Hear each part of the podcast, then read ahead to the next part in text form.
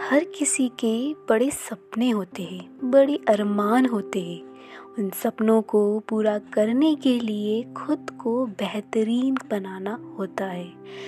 हमें उन पर काम करना होता है, पर खुद को बदलना और अपनी ज़िंदगी में बदलाव लाने से कतराते भी हैं। उनके लिए कुछ पंक्ति लिखी है क्यों सोचता तू इतना है? वादों की फरमाइश है। इसे पूरा करना है। उलझन में ना फंस तू, बदल दे ये राह तू। बेवजह यूँ ही कोसता तू। मायूसी में सब खो रहा है तू। सोच मत तू इतना कर यकीन खुद पर। शुरू कर दे नहीं राह को, छोड़ दे सब खुदा पर।